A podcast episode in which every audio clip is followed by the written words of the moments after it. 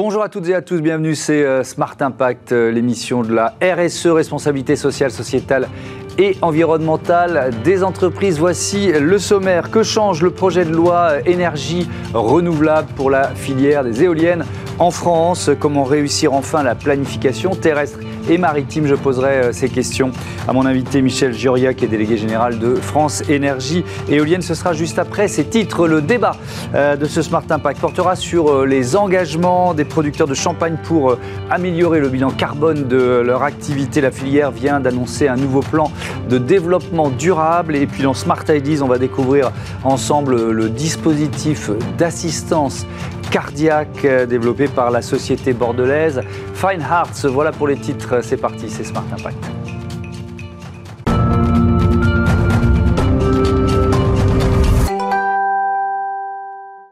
Bonjour Michel Giuria, bienvenue. Vous êtes donc le délégué général de France Énergie euh, Éolienne. On va parler de cette loi dédiée aux, énergies renouvelables qui a fait l'objet d'un accord en commission mixte paritaire. C'est le 24 janvier dernier. Il reste maintenant aux députés et aux sénateurs de euh, voter cette loi euh, définitivement. Évidemment, c'est une étape importante qui a été franchie. Comment vous l'avez reçue? Écoutez, c'est une très bonne nouvelle hein, puisque c'est la première fois en France qu'il y a un texte de loi dédié aux énergies renouvelables et notamment à l'éolien sur terre et en mer en France. Donc ça, c'est vraiment quelque chose qui est essentiel. Et c'est quelque chose qui permet de faire rentrer dans l'opinion la notion d'accélération mmh. autour du développement des énergies renouvelables. Ça fait aujourd'hui 20 ans que la France est engagée hein, dans le développement de ces énergies renouvelables. C'était au début des années 2000. Mmh. Et en fait, aujourd'hui, 20 hein, ans après, c'est la première fois qu'on se dit, allez, si on veut vraiment décarboner notre économie, hein, qui dépend encore aujourd'hui de 60% d'énergie fossile, eh bien en fait, il faut qu'on accélère le développement des énergies renouvelables. Et ce texte illustre ça et met, euh, fait rentrer ça dans l'opinion mmh. publique. On va rentrer évidemment dans le détail de ce que cette loi propose, mais il faudra combien d'années, voire de décennies pour rattraper le retard sur les, pays d'Europe qui, sont euh, qui sont dans le trio de tête? Ben, En fait, on a un cap euh, que l'Union européenne a donné, hein, qui est 2030. Donc c'est dans 8 ans.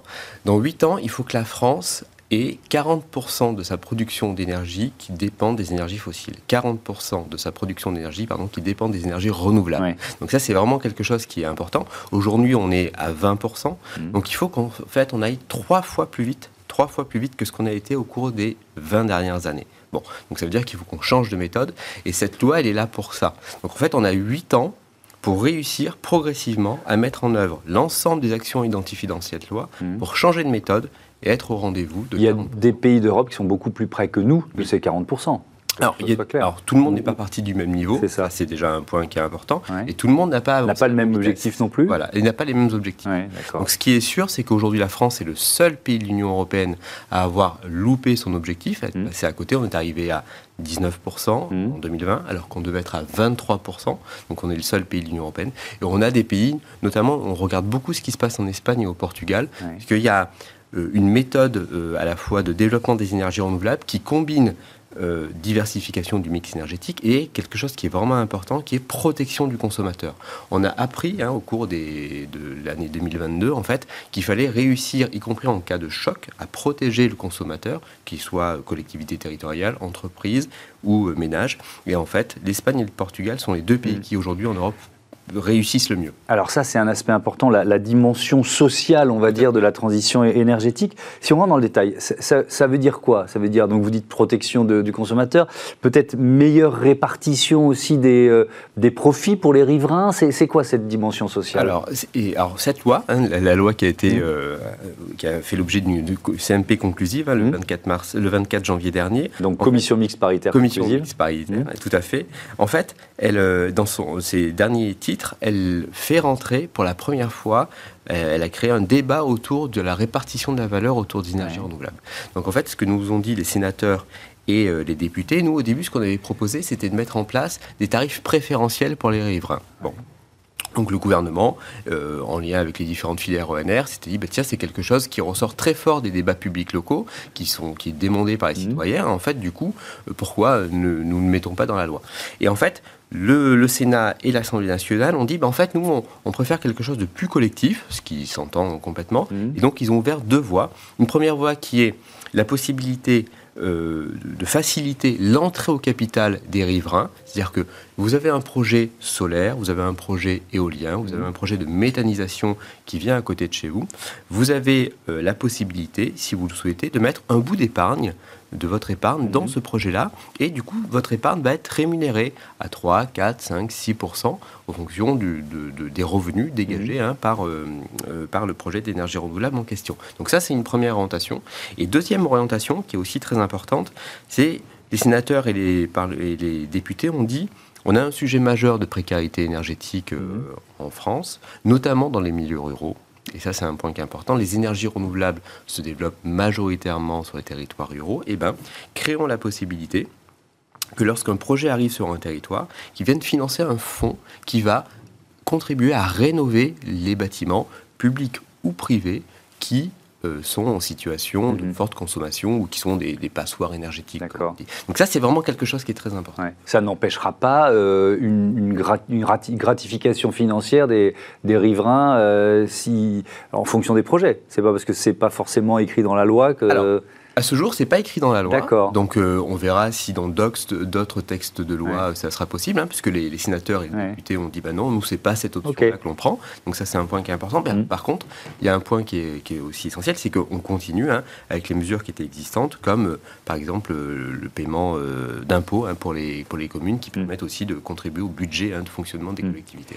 Alors, il y, a cette idée de, simplifier les, les, procédures pour accélérer justement. C'était une demande de de, votre part du secteur Alors, nous, notre vraie demande, c'est deux choses d'un côté, euh, la stabilisation des moyens de l'État, hein, parce mmh. qu'en fait, un processus d'autorisation d'un projet d'énergie renouvelable, ça demande euh, des, ce qu'on appelle les services instructeurs. Donc, il y a des euh, personnes dans les services déconcentrés de l'État qui, par exemple, pour un projet éolien, hein, c'est à peu près 1500 à 2000 pages hein, qui sont mmh. déposées.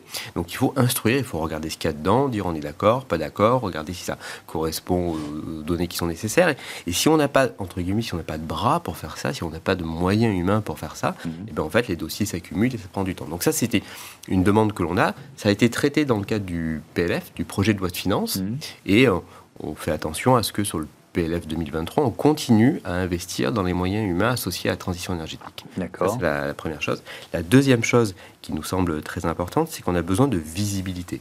C'est-à-dire que, comme tout secteur d'activité, c'est-à-dire qu'en fait, on ne peut pas régulièrement se dire, bah, tiens, on va changer de procédure, on va rajouter telle règle, modifier ça, etc. Mm. Là, on a un cadre qui euh, est stabilisé. Il faut que ce cadre reste le même pendant les 10 à 15 prochaines années que l'on a devant nous pour qu'on puisse collectivement, que ce soit les services instructeurs, que ce soit désormais les élus locaux qui mm. sont copilotes de la transition et les filières, réussir à avancer plus rapidement.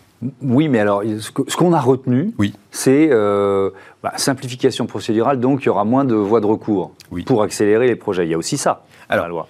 L'objectif, c'était, alors pas dans cette loi, mmh. mais ce que propose cette loi, c'est de dire, on a constaté en France euh, que une bonne partie des recours qui sont déposés contre les projets euh, d'énergie renouvelable sont euh, des recours dits abusifs. Hein, c'est pas nous qui le disons, c'est mmh. euh, la justice qui le dit, puisque 95% des recours sont refusés, mmh. puisque jugés non pertinents. Et donc, la loi dit, grosso modo, notamment sur un projet photovoltaïque ou un projet éolien, un recours, c'est un an et demi à deux ans qui sont perdus dans, le rythme de développement d'un projet. Un an et demi à deux ans. Donc qu'est-ce qu'on fait? L'État dit, moi je suis assez sûr des autorisations que je donne. Je pense que ce sont des autorisations qui sont de qualité. Et donc du coup, je vais créer un fonds de garantie de construction sous recours. C'est-à-dire que vous, euh, acteurs des énergies renouvelables, vous allez avoir le droit de construire votre projet, même s'il est sous recours. Mmh. Et moi, je garantis que si vous perdez État, je garantis que si vous perdez votre recours, eh bien, je vais indemniser les sommes que vous avez engagées pour la construction de ce projet. Parce que moi, État, je considère que les, permis que je vous donne sont des permis de qualité. J'ai confiance dans les permis donne. dans mes processus d'instruction et, dans ma loi. Et s'il faut, il y aura quelques, pourcents, 2-3% des projets sur lesquels il faudra Ça, c'est une mesure en termes d'accélération qui est très forte. Hein. C'est un an et demi à deux ans gagnés. D'accord. Donc ça n'empêche pas les recours, mais c'est l'État qui couvre. Bien compris. Redonner du pouvoir aux maires, aux, élus locaux. Euh, euh, sans aller jusqu'au droit de veto. Tout à fait. Alors, euh, qu'est-ce que ça change? Alors, d'abord, ce qui est très intéressant, c'est qu'effectivement, les associations d'élus, notamment l'association des maires ruraux de France, et mmh. puis euh, le Sénat, a dit en fait, les élus locaux ne veulent pas du droit de veto. Les élus locaux. Parce qu'ils considèrent qu'ils n'ont pas forcément les, les, moyens techniques pour, euh, pour, prendre une décision, c'est ça? Parce qu'un un droit, un droit de veto, ça s'argumente. On ne dit pas oui ou non parce que je me lève le matin et mmh. j'ai décidé que c'était bien ou que c'était pas bien. Mmh. Il faut l'argumenter, il faut expliquer pourquoi. Euh, bon, donc ils ont dit, nous, en fait, on ne veut pas ça. Par mmh. contre, ce que l'on veut, c'est devenir copilote de la transition énergétique avec l'État. Et donc, en fait, le système de planification qui est proposé notamment avec l'identification de ces zones d'accélération mmh. qui touchent toutes les énergies renouvelables, hein, qu'elles soient électriques, donc solaire, mmh. éolien ou thermique, biomasse, géothermie, tout ça. Ils ont dit, ben, en fait, moi, je vais recevoir les données que me donne l'État, où est-ce qu'il y a du vent, où est-ce qu'il y a du soleil, où est-ce qu'il y a de la biomasse, où est-ce que passe le réseau de transport et de distribution d'électricité Où est-ce qu'il y a un réseau de chaleur pas loin euh, Quelles sont euh, les caractéristiques environnementales de mon territoire Je vais croiser l'ensemble de ces données.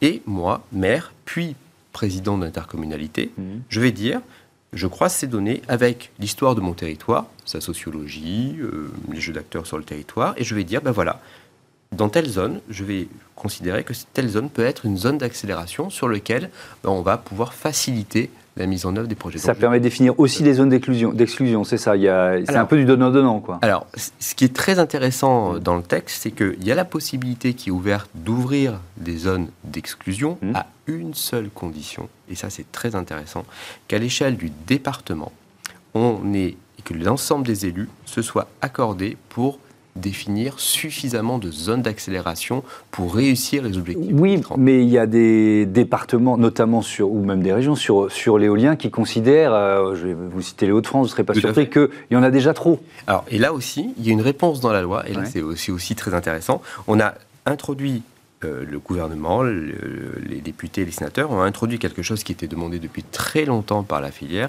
qui était de dire, écoutez, mettons en place un système qui permet de moduler le prix auquel on achète l'électricité mmh. en fonction du gisement. C'est-à-dire, évitons de concentrer les projets éoliens là où il y a beaucoup de vent euh, et euh, les projets photovoltaïques là mmh. où il y a beaucoup de soleil, mmh. puisque aujourd'hui on a des technologies sur le vent, sur l'éolien ou sur le photovoltaïque qui permettent de produire, y compris lorsqu'il y a un peu moins de vent, un peu mm. moins de soleil. Donc, on va moduler le prix pour encourager à s'installer dans des zones où il y a un peu moins de vent et un peu moins de soleil. Mm. Et ça, c'est très intéressant parce que ça évite justement ces phénomènes de concentration, puisque ce qu'on apprend hein, de 20 ans de politique de développement des énergies mm. renouvelables, c'est que qu'on soit la méthanisation en Bretagne, le photovoltaïque dans le sud ou l'éolien en Haute-France, dès que ça se concentre, il y a un phénomène de rejet. Donc là, on a une incitation Hein, à se déconcentrer.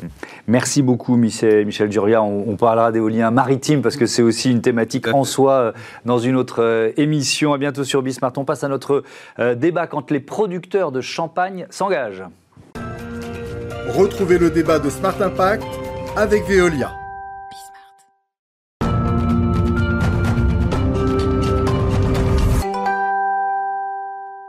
Le débat de ce Smart Impact, mes invités sont avec nous euh, en duplex, en visioconférence. Euh, Charles Gomer, directeur général du comité Champagne, et Pierre Navio, directeur environnemental de ce même comité. Bonjour à tous les deux. Euh, Charles Gomer, vous représentez le secteur. C'est combien de vignerons, combien de, coopératives? Oui, la Champagne représente environ 20 000 vignerons, 150 coopératives et 300 négociants qui concourent tous à la production du raisin, à l'élaboration des vins et à leur commercialisation dans le monde entier. Euh, vous venez d'annoncer un, nouveau plan de, développement durable de la filière, Charles Gomer, avec quel objectif? Euh, L'objectif, c'est euh, de répondre aux attentes de nos consommateurs, qui sont d'avoir des produits qui sont plus respectueux de l'environnement et qui préservent sur le long terme la durabilité de notre filière. Euh, Pierre Navio, si on jette là d'abord un coup d'œil dans le rétroviseur en quelque sorte, euh, quels efforts ont été réalisés ces, dernières années? C'est une prise de conscience récente, si vous nous faites un peu la, voilà, la chronologie de conscience qui remonte à une vingtaine d'années aujourd'hui, puisque le premier bilan carbone de la filière a été réalisé en 2003. Et suite à ce bilan carbone, un plan d'action qui s'appelle le plan carbone Champagne a été mis en place. Donc on en est aujourd'hui au deuxième euh, plan carbone euh, Champagne qui comporte 90 actions dans six grandes thématiques. Viticulture durable, euh, œnologie durable, éco-conception du packaging, efficacité énergétique dans les bâtiments, économie circulaire et transport. Et donc, en plus d'une quinzaine d'années, on a aujourd'hui réduit l'empreinte carbone globale de la, de la Champagne de 15%. Ramené à la bouteille, on est aujourd'hui à moins 20% de CO2 par bouteille commercialisée. Et Pierre Navio, ça veut dire qu'avec les nouveaux engagements qui viennent d'être pris, c'est quoi? C'est une continuité? C'est un changement d'échelle? Vous diriez quoi? Il y a une accélération? Alors il y a une continuité des efforts. Il va certainement falloir euh, accélérer la baisse des émissions de gaz à effet de serre, puisque l'objectif c'est moins de 75% d'ici 2050.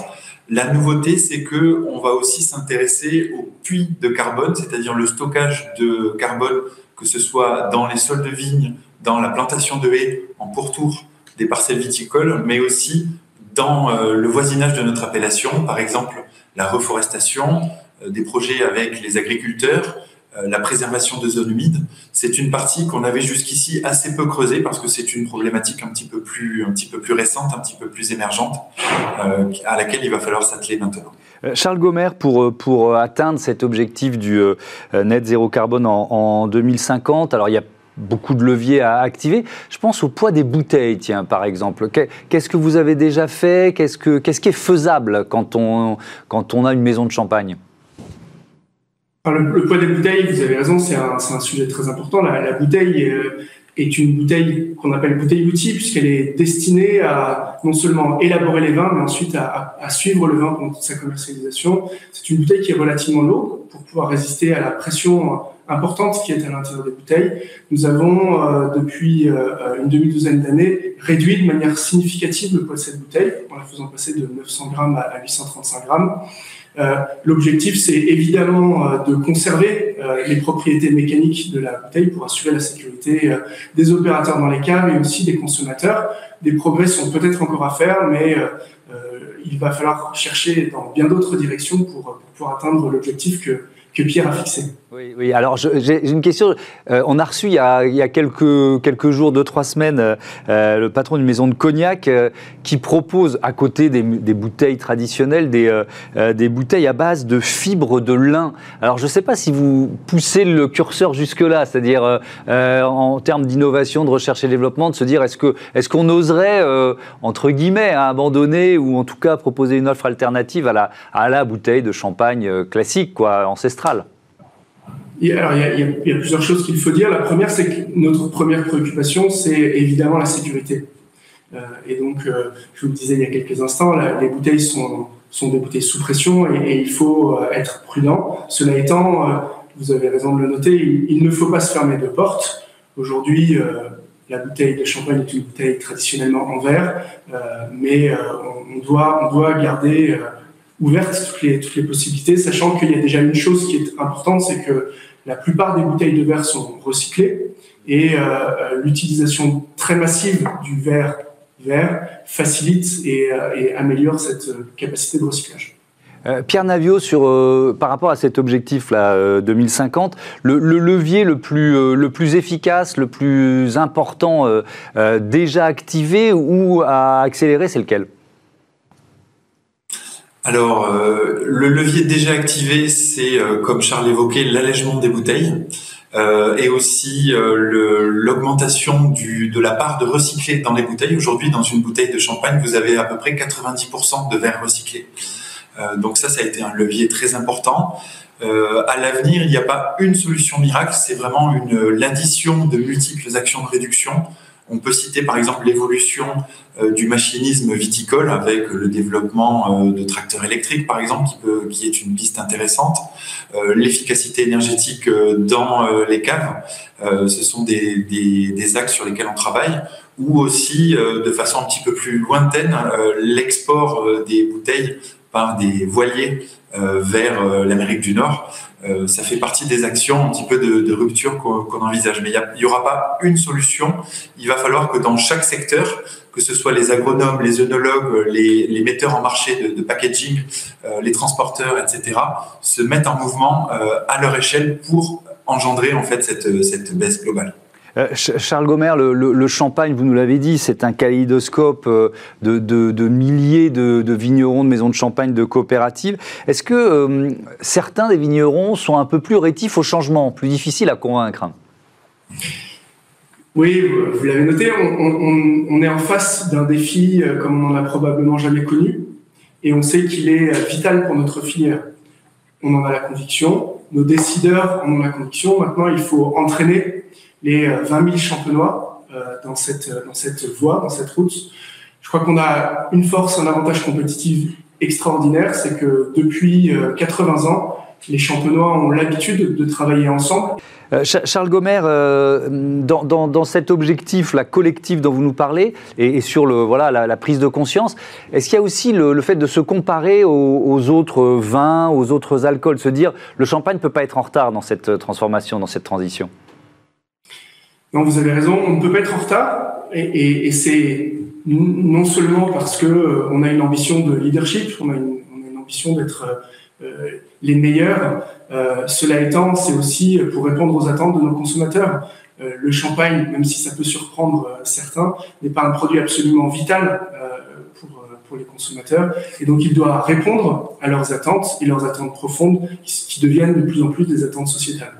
Donc, on, doit progresser. Cela étant, je pense que et certains s'y prêtent, ce n'est pas notre façon de faire.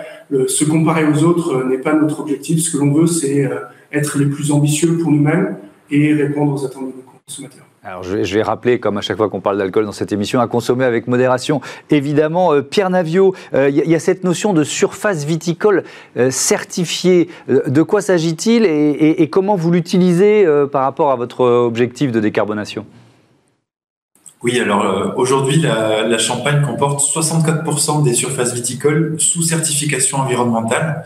Euh, le, les, nos coprésidents, donc le président des vignerons et le président des maisons de champagne, ont fixé un cap d'être certifiés à 100% d'ici 2030. Euh, et donc, on l'utilise comme un outil d'entraînement collectif. Euh, ça nous permet d'entraîner de, toutes, les, toutes les exploitations dans une démarche de progrès environnemental.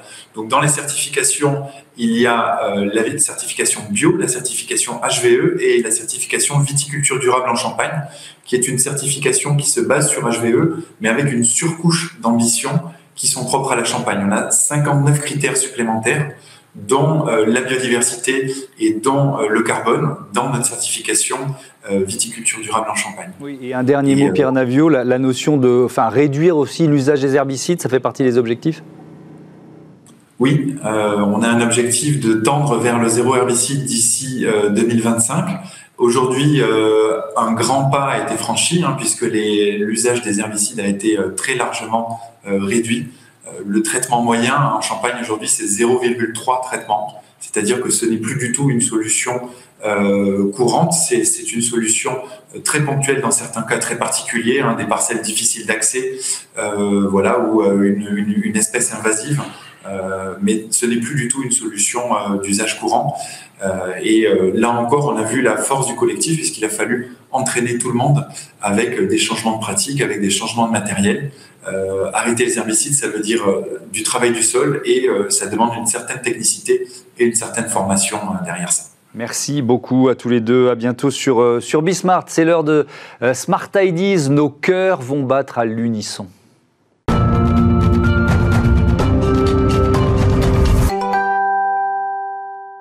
Smart Ideas tout de suite. Je vous présente mon invité Arnaud Mascarel. Bonjour, bienvenue. Bonjour. Vous êtes le directeur général de Fine Arts, euh, entreprise basée à Bordeaux. Euh, euh, votre métier, c'est l'insuffisance cardiaque, on peut dire ça. C'est combien de brevets déposés Et puis voilà, c'est quoi Fine Arts?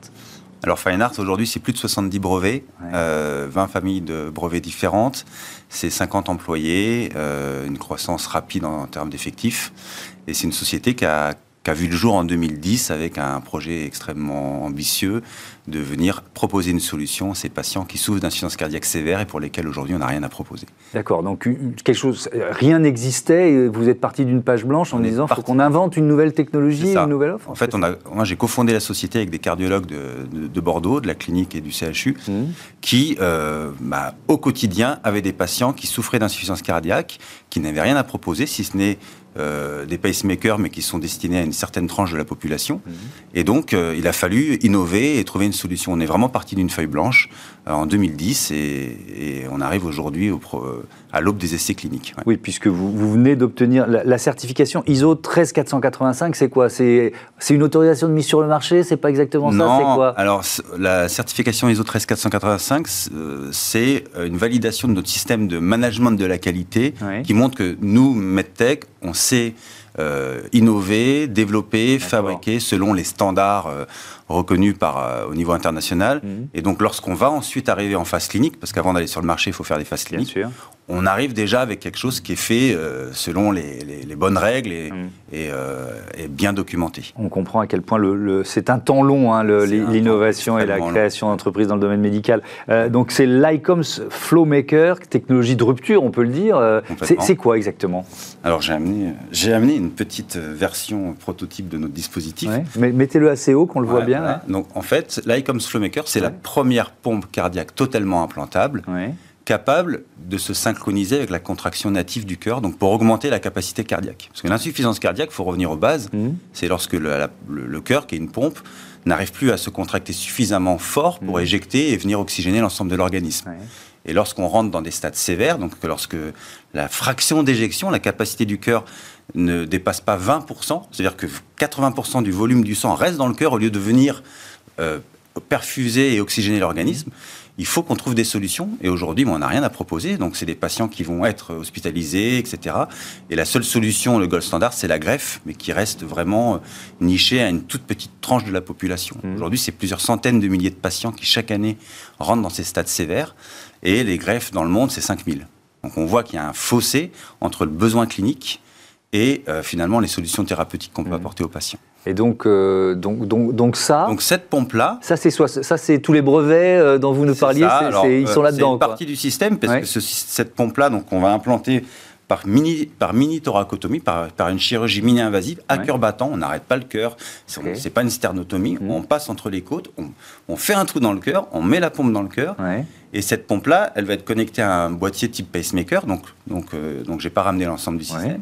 Et ce boîtier, qui contient une batterie implantable, rechargeable sans fil, va être intelligent, va piloter la pompe, va être capable de savoir quand le patient fait un effort, quand son cœur se contracte, va être capable de s'ajuster à la, finalement aux besoins du patient Mhm. Et, euh, et va donc assister la contraction native pour pouvoir finalement apporter le, le- le- le- le débit sanguin su- suffisant pour pouvoir permettre aux patients de vivre normalement. Ouais. Si on parle un peu business, on est sur une chaîne business, Ouais, c'est un ouais. marché mondial, j'ai lu ça, estimé à 5 milliards de, de dollars. Ouais, c'est même plus. 5 milliards, c'est vraiment les premiers. Donc, c'est 50 000 patients à peu près. C'est Ouais. les, les tout premiers patients qui sont aujourd'hui vraiment euh, avec une espérance de vie inférieure à deux ans pour lesquels il faut absolument, le plus urgemment possible, apporter une solution. Mais c'est un marché qui est beaucoup plus grand, qui, va, qui dépasse les 20 milliards de dollars parce que l'insuffisance cardiaque, c'est une maladie dégénérative. Donc, au départ, on va s'adresser aux patients les plus sévères, hein, ceux qui sont sur liste de greffe. Mais Bien entendu, en amont de ça, il y a encore des centaines de milliers de patients qui n'ont rien et qui vont inexorablement aller vers une dégénération de la maladie et potentiellement vers un besoin de greffe. Donc le marché va s'étendre. On va commencer par les plus sévères, mais on va étendre le marché vers ces, vers ces patients-là. Merci beaucoup Arnaud Mascarel et, et à bientôt sur, Eh euh, ben, avec plaisir. sur Bismart. Voilà, c'est la fin de, de cette émission. Un grand merci à euh, Louise Perrin euh, et Marie Billa, programmation et, et production, Romain Luc à la réalisation, Saïd Mamou au son. Salut